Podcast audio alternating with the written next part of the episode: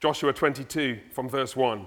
At that time, Joshua summoned the Reubenites and the Gadites and the half tribe of Manasseh and said to them, You have kept all that Moses, the servant of the Lord, commanded you, and have obeyed my voice in all that I have commanded you. You have not forsaken your brothers these many days, down to this day, but have been careful to keep the charge of the Lord your God. And now the Lord your God has given rest to your brothers as he promised them. Therefore, turn and go to your tents in the land where your possession lies, which Moses, the servant of the Lord, gave you on the other side of the Jordan. Only be very careful to observe the commandment and the law that Moses, the servant of the Lord, commanded you to love the Lord your God and to walk in all his ways and to keep his commandments and to cling to him and to serve him with all your heart and with all your soul. So Joshua blessed them and sent them away, and they went to their tents. Now, to one half of the tribe of Manasseh, Moses had given a possession in Bashan, but to the other side, Joshua had given a possession besides their brothers in the land west of the Jordan. And when Joshua sent them away to their homes and blessed them, he said to them, Go back to your tents with very much wealth and very much livestock, with silver, gold, bronze, and iron, and with much clothing. Divide the spoil of your enemies with your brothers. So the people of Reuben and the people of Gad and the half tribe of Manasseh returned home, parting from the people of Israel at Shiloh, which is in the land of Canaan, to go to the land of Gilead, their own land of which they had possessed themselves by command of the Lord through Moses. Let's pray, shall we?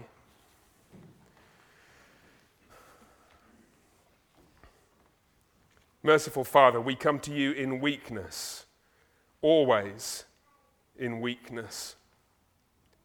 So, Spirit of strength and power, please so fill us that these words which you spoke may not simply become transparent to us, but may change us, that we may be conformed to the likeness of the one who came in weakness and was raised in glory, our Lord Jesus. For in his name we pray.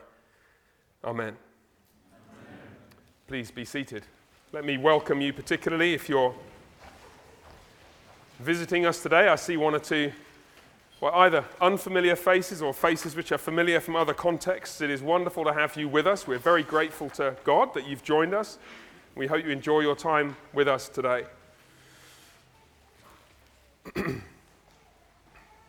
Every Lord's Day here at All Saints, we kneel and we confess our sins. And the reason is very simple. We kneel to confess our sins because we are all, every last one of us, wayward souls, ever prone to drift and wander from the path of righteousness, ever needing to return to the Lord, and the only way to return to the Lord is on our knees. And so we adopt this routine of corporate confession where we say with our bodily posture what we know needs to be true of our hearts. We make ourselves low, we humble ourselves. Perhaps you can remember the first time you did this. Perhaps you were raised in a church which, whose practice was not to ask the congregation to kneel, and then you joined one that did. That might have been the first time you ever knelt to pray. Wasn't it strange? And have you noticed, especially those of you who are accustomed to this kind of confession, that sometimes that moment strikes you with more forcefulness than usual? Sometimes you've been more wayward than usual. Maybe even today, you landed on your knees somewhat more heavily than usual. As you look back over just the last few days and call to mind those regrets and those missed opportunities and those foolish and frankly just sinful and godless decisions and things you've done and said. And so it's possible, if that's the case, that today's sermon may speak slightly more loudly to you than to everybody else. I hope and pray that it will speak to all of us. Today's sermon is entitled An Advent Exhortation for wandering souls. Every last one of us, wandering souls. And my plan is to do what I, something similar to what I did a couple of weeks ago. I, I preached a similar ish sermon in form, an Advent meditation for wounded souls, where I tried to meander through all the scripture readings set for Advent, as well as picking up a bit of Joshua. I just can't resist Joshua. Um, and the, those of you who are regulars here know why. We've been working our way through the book of Joshua, and I'm determined we shall finish, and you shall finish with me. So we've got a bit of Joshua thrown in. And as I said, not a traditional Advent reading, but nonetheless, it speaks to us about Advent. Advent is, well, the word means arrival, doesn't it? And so at Advent, we both look back to and celebrate the first Advent or first arrival of our Lord Jesus, and then we anticipate and think about how we might wisely prepare ourselves for his last advent, his final coming in glory when he will judge the living and the dead. And so the question is, how should we prepare? That's the question I want to lay before you today. How should wandering souls prepare for the advent of the King of Kings? How should wandering souls prepare for the coming of the Lord of Lords, the Prince of Peace, the Most Holy One, the Rose of Sharon, the Son of God Himself, who will break the rulers of the nations with an iron scepter and yet bless all those who come to Him?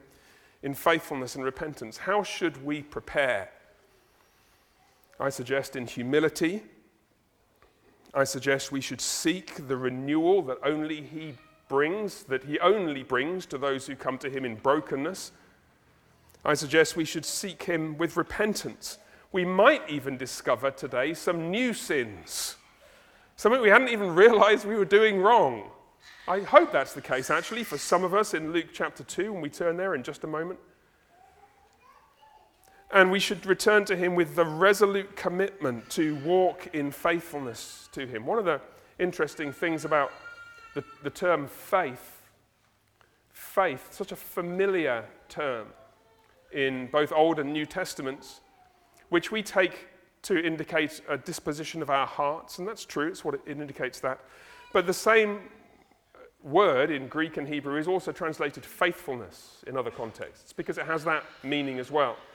True biblical faith is faithfulness, commitment, allegiance to the Messiah. And so I take it that as we await his coming, it's not Jesus is coming, look busy, but Jesus is coming, get faithful, get ready, so that when he walks in the room, we shall not be ashamed. Let me begin our journey with you at the beginning of the Gospel of Luke, Luke chapter 2, which seems for all the world like such a matter of fact and straightforward reading, doesn't it? If you've got a Bible, just open it with me and, and look in Luke 2. And by the way, let me encourage you if, you if you don't customarily bring a Bible to church, you might think about doing so. I'm not requiring it, I'm very far from that. But, and I think there's something good about hearing the reading of the word, but just to be able to look and see some of the things we look at in more detail. So, Luke chapter 2 a fairly straightforward looking description of the, the birth of Jesus.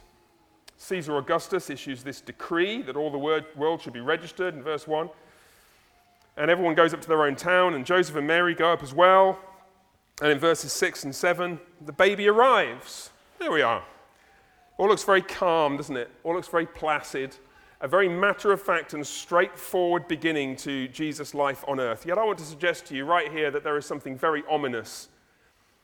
There are rumblings below the surface. There is something moving in the dark waters of this lake. The first clue, actually, is in verse 1 and 2. If you look closely, did you notice the political overtones? Look with me at verse 1. A decree went out from Caesar Augustus, the great emperor of Rome that all the world should be registered. And this was the first registration when, and we've got another secular leader of the ancient world, Quirinius, was governor of Syria. There is a hint here of the tension that lay in the background of first century Judea. This was not a placid and calm time, it was an uneasy half peace with these pagan tyrants ever threatening to do the kind of crazy manipulative thing which, well, Caesar Augustus commands here. And that unease is confirmed by precisely what Caesar commands. Look, uh, verse 1 Caesar Augustus issued this decree, quote, oh, would you believe it, that all the world should be registered. This was a census, probably in preparation for taxation. And all the people went, yay, because don't we just love it? In other words, what he's doing really, he's counting his subjects so that he may know where they are and who they are and where they live and how many there are in preparation for taxing them like tyrants down the ages love to do. So, this doesn't make it a particularly warm and smooth beginning.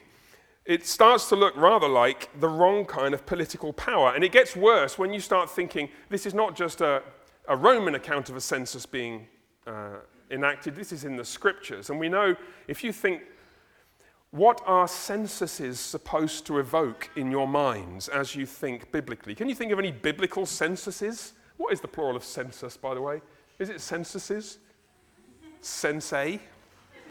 Sensei? I'm not going with sen, that's ridiculous. Censuses. You have to, I'm not going to say it many more times, we won't have to put up with it. You think of David in um, uh, 2 Samuel 24, his census didn't go well, did it? Where, for reasons that seem a little bit complicated, the Lord was furious with him and acted in judgment against him and the people of Israel very rapidly. It's not obvious why. Maybe it was simple pride. The great King David, look at my great nation, like a spoiled brat of a six year old who can't stop counting his pocket money, or an adult who can't stop checking his investments. Look at all my wealth. Look at all my riches. Look at my great nation. Perhaps it was not just that, it might have been an echo of the sort of pagan power that David, as king of Israel, was specifically to reject. Remember 1 Samuel 8, where Samuel said, you know, This king that you want is going to rule you and tax you and domineer you and be a tyrant over you because you want a king, quote, like all the other nations. And here's David behaving like a king like all the other nations, getting ready to go to war, which is what the nations of the world do. And that's exactly the kind of king or emperor that Caesar Augustus is, isn't it? This unbelievable act of self aggrandizement. Look at how Luke records it in, in verse 1. It's hilarious, isn't it? That all the world should be ready. Really? This is obviously it's not literally all the world, but it reflects the attitude that Caesar Augustus had to his own power and his own wealth and his own strength and his own empire and his own everything. Me, me, me, me, me. His imperial pretensions. And then just look, I mean, the, the details are so rich here. By the way, check, look out for a podcast in a couple of weeks. I had a wonderful opportunity to talk this last week with an old friend of mine, James Bejon, who's a biblical scholar, who is just a master at looking at the details of Scripture. One of the things we talked about is the significance of numbers in the Scriptures. And look here, how many times does it say registered or registration in this passage? You count 1, verse 1, 2 in verse 2, 3, there's one in verse 3, and then verse 5, registered four times because why? Earth has got four corners. The whole world, all the four corners of the world need to be registered all the world is mine, so all the world can jolly well pay tribute to me, says Caesar Augustus. That's the world into which this baby David, baby Jesus, sorry, comes. Oops, did I just give something away? Well, yes, obviously. But it gets worse even than that when you start to think about the practicalities of the situation. Verse 3 what's this going to mean for Mary and Joseph? Verse 3 all went to be registered, each to his hometown. Just think of it. This decree comes down from, I don't know, our state governor. Probably wouldn't do something quite that dumb, would he? In fact, I suspect not. It seems like a, a wise man and a guy we should give thanks for. But it's possible to imagine, isn't it? In various jurisdictions across the world. But think of the stupidity of it. You've got to go back home to Louisiana, where you came from, or to Chicago, where you came from, or to Florida, so you can go to your hometown to be registered. It's okay for you, you could fly there. Still be pretty inconvenient, wouldn't it? Imagine it's 90 miles from Nazareth to Bethlehem and your wife is pregnant and you've got to walk. This is not just some minor inconvenience, this is a dangerous journey that is being required of you by this tyrant king, grotesquely overreaching the authority given him by God as a civil ruler. So, how does Joseph respond? Well, you know where this is going, right? Don't you? Because how does Joseph, the soon to be adoptive father of the Son of God, the soon to be husband of the mother of God, how does he respond to this horrific act of tyranny? Well, we all know what we'd like him to have done, wouldn't we? I tell you what, you could really preach this the All Saints Standard Version. And each of them went to be registered, each to his hometown, but Joseph, being a righteous man, refused to comply with the imperial edict. Declaring his allegiance to a new king, he stood firm against Caesar's tyranny. Man, you could preach that. Like. But what he actually does, verse 4. And Joseph also went up, meekly obeying the tyrant emperor to his hometown, to the town of, well, from the town of Nazareth in to Judea to the city of David, which is called Bethlehem, because he was the house of lineage of David. So, what is this? So, the Holy Family begin their scene on the stage of history with this act of political compliance with a tyrant pagan. I want to say yes and no. Yes, in the sense that he does what he's told. Well, here is a rebuke to anarcho libertarians everywhere. Clearly, clearly, the faithful Christian response to political tyranny is not always to refuse to obey an unjust command. Apparently, to refuse to comply whenever Caesar oversteps the mark is not how we ought to respond to a tyrant, even one like this who puts your wife's life in danger. So, yes, an act of political compliance, but stop it, stop it, stop it. Just look below the surface, look more closely. This is a, a subversive act of compliance. I don't know how much Joseph understood about this. I suspect quite a lot. But Luke makes it clear in his account of it, doesn't he? Look, he went up from the town of, uh, town of Nazareth to where exactly? To the city of David, to the city of the great king, to the city of one who would have a greater son, who would sit on Israel's throne and judge the nations. And who are you to be going up there, Joseph? Well, just incidentally, end of verse 4, of the house and lineage of David. Yeah, yeah, I'll, I'll comply with your edict. I'll go. We'll have the baby somewhere else. We'll walk 90 miles because I've really thought about those songs that my wife sang. I've really thought about what the living God is actually doing here while the people of God are being crushed under the weight of pagan tyranny and, frankly, ungodly leadership among their own people. I've really thought, you know, this child is something special. Just remember back to chapter 1, the song that Mary sang. Chapter 1, verse 51. Maybe this child, verse 51, is the one who has shown strength with his arm. Maybe this child is one who will scatter the proud in the thoughts of their hearts. Maybe this child is the one who will bring down the mighty from their thrones and exalt those of humble estate. Maybe this child is the one who will feed the hungry. Maybe this child is the one who will send the rich, the arrogant, godless, non God fearing rich empty away. Maybe this child is the one who will help Israel. Maybe this child is the one who will fulfill the promises that God made to Abraham. That the people of God will be like stars, that is to say, kings themselves, ruling the nations under heaven. Just maybe. Can you imagine the conversations between Mary and Joseph as they're trying to figure out? They're doing political theology on the fly in first century Judea as they await the birth of Messiah. And it's like Mary's like, hey, Joseph, look, I'm a little bit worried because, you know, eight and a half months. You know, it's a long journey, Joseph.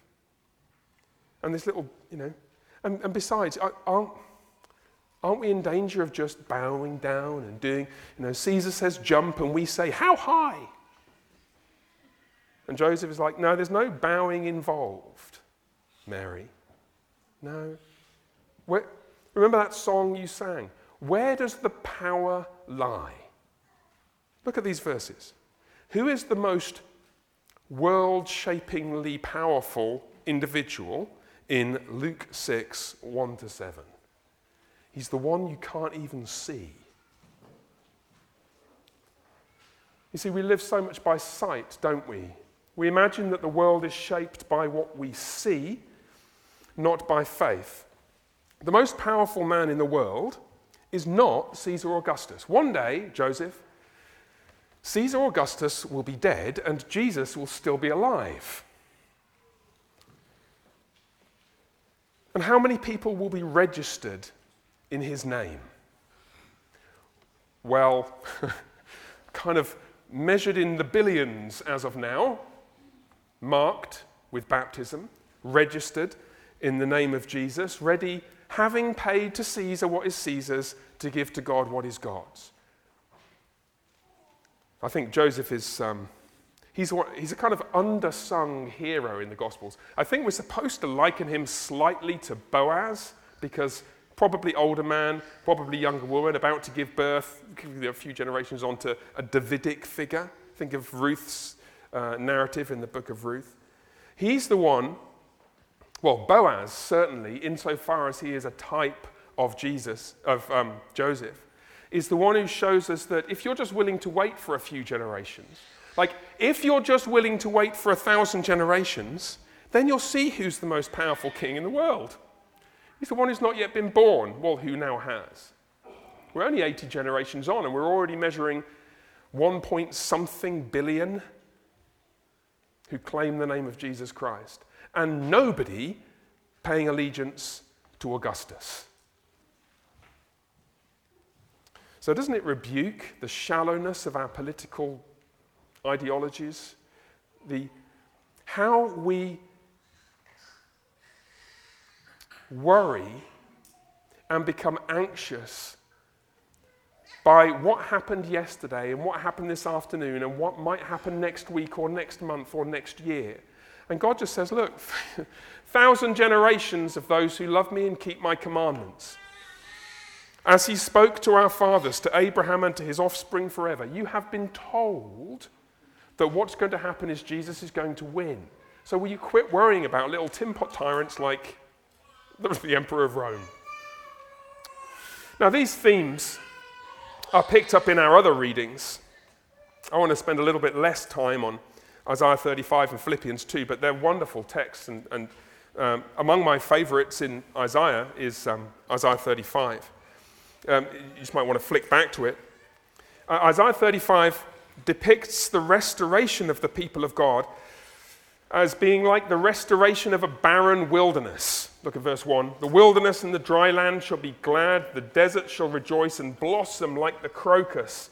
And so you've got this picture of dusty, dry, rock hard ground springing to bloom.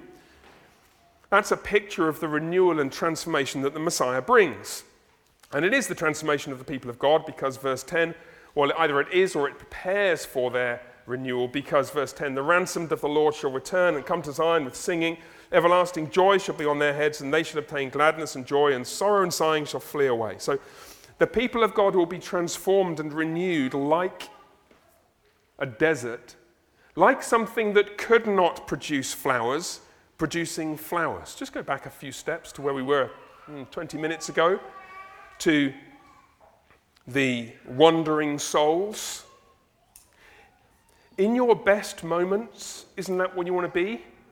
you feel like the desert and you actually want to produce fruit. You actually want to produce the fruit of the Spirit to which you're called. And it is not the case merely that God's gift consists in the forgiveness of your sins, though it does. It is the case that God's gift consists in the transformation that makes a renewed life possible. He doesn't just forgive the desert for being barren and leave it desert. He transforms it and makes it a crocus filled wilderness. My wife and I, when Ben was very small, we went to South Africa. And people were saying, you know, we, we were visiting for a, few weeks actually, staying with some missionary friends of ours. And we're like, okay, what, what sites should we go and see in South Africa?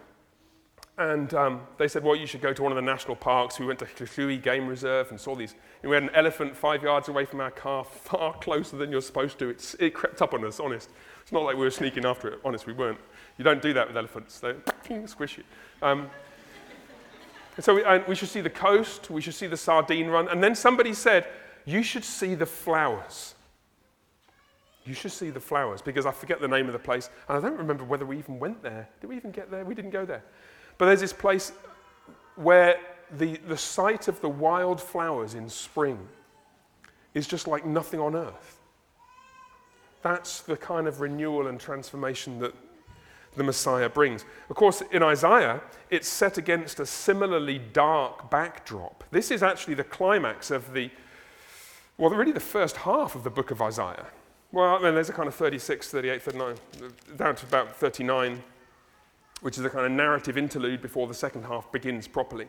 But really, uh, chapter 35 of Isaiah comes at the end of a whole series of oracles of judgment against the nations. It's like a prophetic version of Luke 2. Luke 2 says, Well, here's Caesar. What do you think of him? Here comes a baby. Watch out. Isaiah is a bit more explicit pronouncing judgments again and again on all the nations around Israel Babylon and Assyria and Philistia and Moab and Damascus and Egypt. He includes the unfaithful within Israel, who, interestingly, the unfaithful in Israel are described as those who go down to Egypt for help. That is to say, who trust in pagan power to liberate them and don't turn to the Lord. Isaiah 31:1. So, against that background of the Lord acting in judgment against pagan power everywhere, inside and outside the people of God. He then promises a new king, 32:2, and that new king will bring this transformation that he's promised. So you've got a very simple choice to make. It's like, which side are you on? You're going to go down to Egypt for help and rely on horses and try and transform the world in the way that pagan kings do by counting their strength? Or do you trust in the one of whom Isaiah spoke, perhaps with greater clarity than anybody except King David himself in the Psalms? The humble kid, baby, who's born who will transform the world a few hundred years after he prophesied. So that's the choice you've got before you.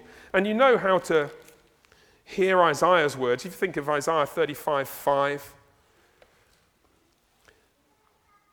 For those who are willing to embrace this Messiah, then the eyes of the blind shall be opened and the ears of the deaf unstopped. Remember, this is when um, in Luke 7, the disciples of John the Baptist go to Jesus and they say, Are you the one who was to come? or should we expect somebody else? And Jesus answers by quoting this Then shall the eyes of the blind be opened and the ears of the deaf unstopped. Then shall the lame man leap like a deer and the tongue of the mute shout jo- for joy. For waters break forth in the wilderness and streams in the desert, turning this desert into a garden. Yes, I'm the one who was to come. Yeah, that's right. So, all those who are shattered by sin, and, and you know, the, the healings in the Gospels are they're not just healings. You know, they are pictures of the effects of sin being overthrown, aren't they? All those who, who are blinded by their own sinful foolishness, all of those who are made unclean by their wickedness, all of those who are lame and weak, all of those who are who landed on their knees slightly more heavily than usual this morning, arise and live and welcome the Messiah. Isaiah 35. Philippians 2, of course, echoes very similar themes, although in a very different way. It's talking uh, in Philippians 2, just as in Luke 2, about the path to the conquest of the world. Luke 2 says the way to conquer the world is to have this little baby, the helpless one. Philippians 2 says the path to the conquest of the world is the path of humility. It's the path of servanthood and of self emptying. That's a very literal and very good translation of uh, he made himself nothing, emptied himself, and sacrificed himself. And you see this in the depiction of Jesus' life, who, though he was in the form of God, did not count equality with God a thing to be grasped. You know, he really could teach Caesar a thing or two, couldn't he? Caesar is there, the God of the nations. And who really made the nations? Well, you just declared it in the reading that we all read before our confession of sin. The earth is the Lord's and all it contains, the world and all those who dwell in it. And yet, as the one whose word, no, better than that, who is the word by whom all those things were spoken into being, he came into all those things and made himself nothing and took on the likeness of, it doesn't say servant, it says slave the one whose very life and being is deliberately placed at everybody else's disposal, and he humbled himself by becoming obedient to the point of death, even the death of the cross. And therefore, that is to say, for that reason, Philippians 2 says, it was because Jesus made himself nothing and then kept going in that direction as low as he could go. Therefore, God exalted him to the highest place and gave him the name that's above every name. So, not at the name of Caesar, but at the name of Jesus, every knee should bow and every tongue confess to the glory of God the Father. And if you're willing to serve, therefore, if you're willing to sacrifice, and if you're willing to wait, you may walk in his footsteps. Because that's the, that's the rhetorical purpose of um, Philippians 2. In it, it's normally, no, not normally, I'll say, it's, um, it's often taken as a kind of theological text speaking about Christology. And it does, obviously. It speaks about um, the, the two natures of Christ and yada yada. Rich, deep theological text. But what's the purpose? I love the translation of the New International Version at this point. Now, you won't hear me saying that very often, actually. But uh, no, I, actually, I do love the New International Version. I've read it for years. Your attitude should be that of Christ Jesus, verse 5. Or, have this mind among yourselves, which is yours in Christ Jesus what mind's that? Well, do nothing from rivalry or conceit, but in humility count yourselves more significant than yourselves. See, you're not supposed to count your people to tax them. You're supposed to count yourself insignificant. Different kind of counting is required of the people of God, isn't it? Let each of you look not only to his own interests, but also to the interests of others. You see, you can tell who the people are who are going to rule the world. They're the ones on their knees. And our final reading in Joshua 22 having been brought low, well, what next? Uh, a word of context just for those of you who would value a reminder, or those of you who haven't been with us for the whole narrative of Joshua. The book of Joshua tells the history of the conquest of the land of Canaan by the people of God after the death of Moses. And in the early chapters, you first have them entering the land and surveying it, and then fighting for it, and then apportioning it among themselves. And by the time you get to the end of chapter 21, we are told that all of God's promises have been fulfilled, everything has come to pass. All the things that God promised that He would do, He has done.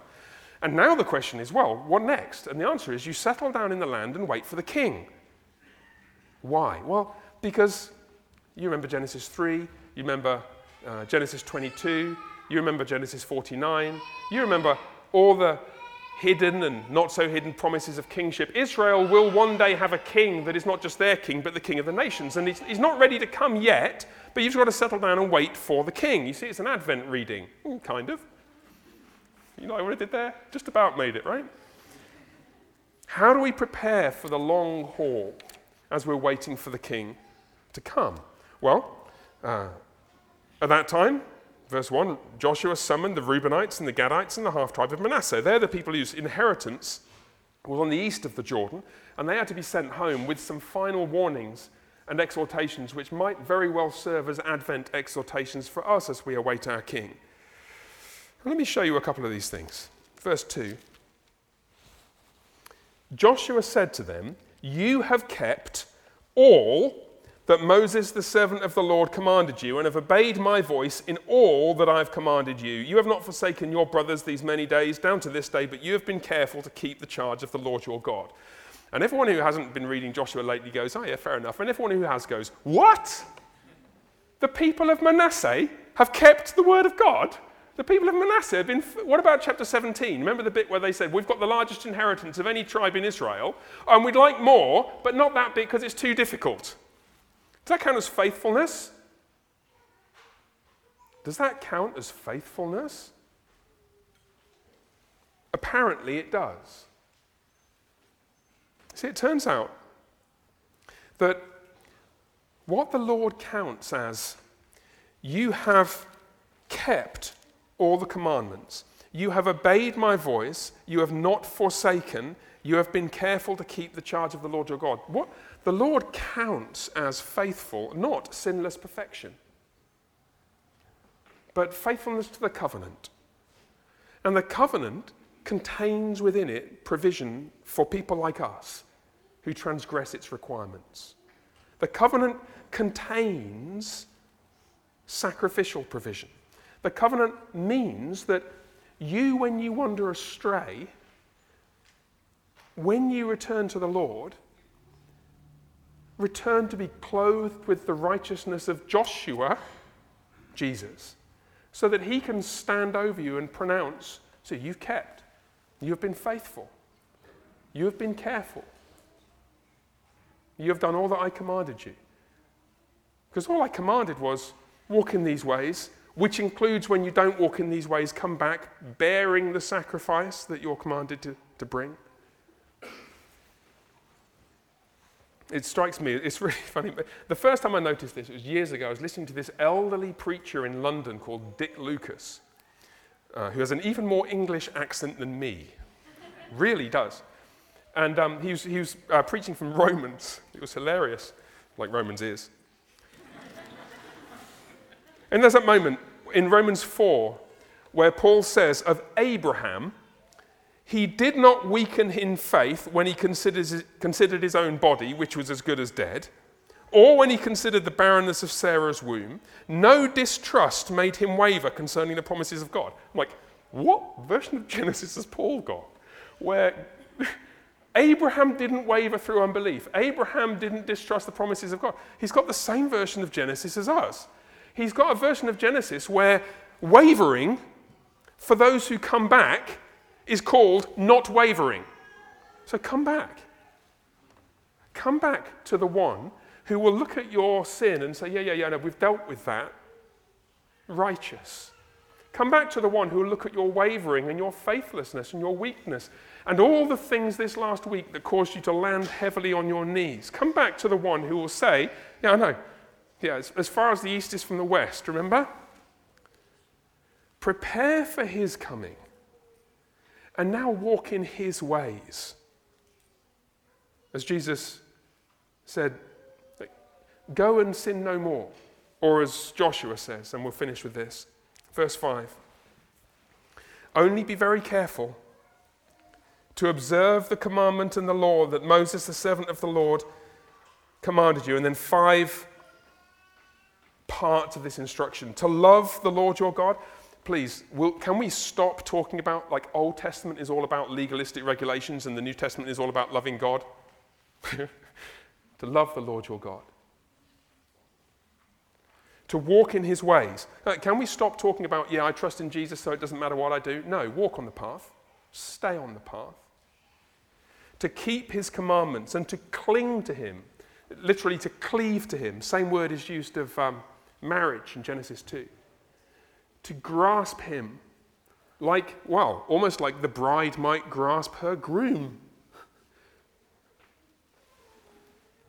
And to serve him, to be a slave to him with all your heart and with all your soul. And then Jesus will bless you and send you away, and you can go to your tents.